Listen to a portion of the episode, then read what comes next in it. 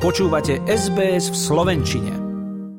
Vedenie nemocníc môže skončiť za mrežami, ak nebude mať dostatok zdravotníkov. Dočasne poverený minister spravodlivosti Viliam Karas predložil zmenu, ktorá má vedeniu nemocníc priniesť tri až pätnásť rokov za mrežami, ak zariadenie nebude mať dostatok zdravotníkov po dobu dlhšiu ako tri mesiace. Minister tvrdí, že si iba plní záväzky z memoranda s lekárskymi odborármi. Tí návrh obhajujú tým, že chcú ochrániť pacientov, ktorí sú ohrození nedostatkom lekárov a taktiež aj sestier.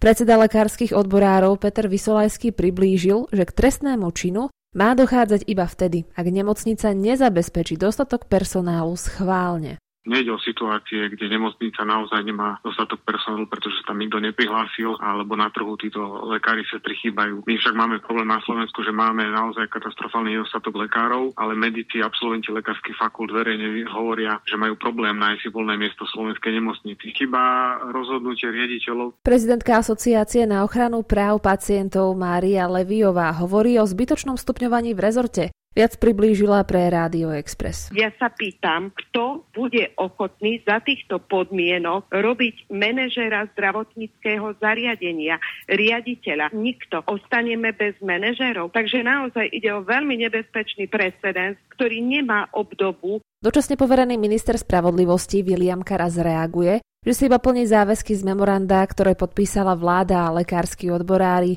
S týmto návrhom ale nesúhlasí a ak by ho vláda a poslanci schválili, vnímal by to ako škodlivé. Odchod dočasne povereného premiéra Eduarda Hegera z Oľano do Novej strany nie je podľa prezidentky Zuzany Čaputovej dôvodom na úradnícku vládu. Tvorili by ju podľa nej ľudia, ktorí neprešli parlamentnými voľbami, pričom Heger nimi prešiel. Hlava štátu neplánuje vymenovať úradnícku vládu, kým Hegerov kabinet zásadným a závažným spôsobom nezlyhá. Považuje za štandardnú situáciu, že v čase pred voľbami je na čele vlády niekto, kto je súčasťou nejakej strany. Obvinený vodič Dušan Dedeček z vlanejšej tragickej dopravnej nehody v centre Bratislavy zostáva stíhaný vo väzbe. Na neverejnom zasadnutí o tom v stredu rozhodol krajský súd. Dušan Dedeček čelí obvineniu z trestného činu všeobecného ohrozenia. V prípade preukázania viny mu hrozí trest odňatia slobody na dvadsať až dvadsaťpäť rokov alebo doživotie. Väzobne stíhaný je od októbra dvetisícdvadsaťdva pre dôvodnú obavu z pokračovania v trestnej činnosti. Obvinený pod vplyvom alkoholu šoféroval v Lani druhého októbra neskoro večer auto, ktoré narazilo v centre Bratislavy do zastávky mestskej hromadnej dopravy Zochová. Nehoda si vyžiadala päť mŕtvych a niekoľko zranených. Kratší pracovný čas, lepšie platy, starostlivosť a rovnosť. Všetky tieto hodnoty rezonujú každoročne pri príležitosti Medzinárodného dňa žien, ktorého počiatky sa datujú až k štrajku v roku devätnásťstoosemdesiatosem v New Yorku. V Európskom indexe rodovej rovnosti za rok dvetisícdvadsaťjeden skončilo Slovensko na chvoste rebríčka, konkrétne na dvadsiatom štvrtom mieste, čo je pod priemerom Európskej únie. Za Slovákmi sa umiestnilo už len Rumunsko, Maďarsko a Grécko.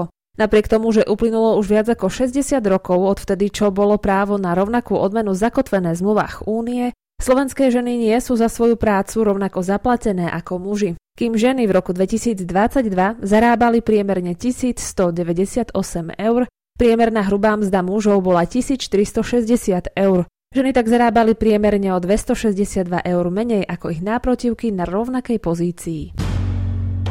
Česi majú nového prezidenta. Armádny generál vo výslužbe Peter Pavel zložil svoj sľub na Pražskom hrade. Stal sa tak v poradí už štvrtým prezidentom samotnej Českej republiky. Do najvyššej ústavnej funkcie v krajine chce priniesť opäť dôstojnosť, rešpekt a slušnosť a taktiež aj ďalšie hodnoty, ktoré podľa neho v posledných rokoch zjavne strácali na dôležitosti.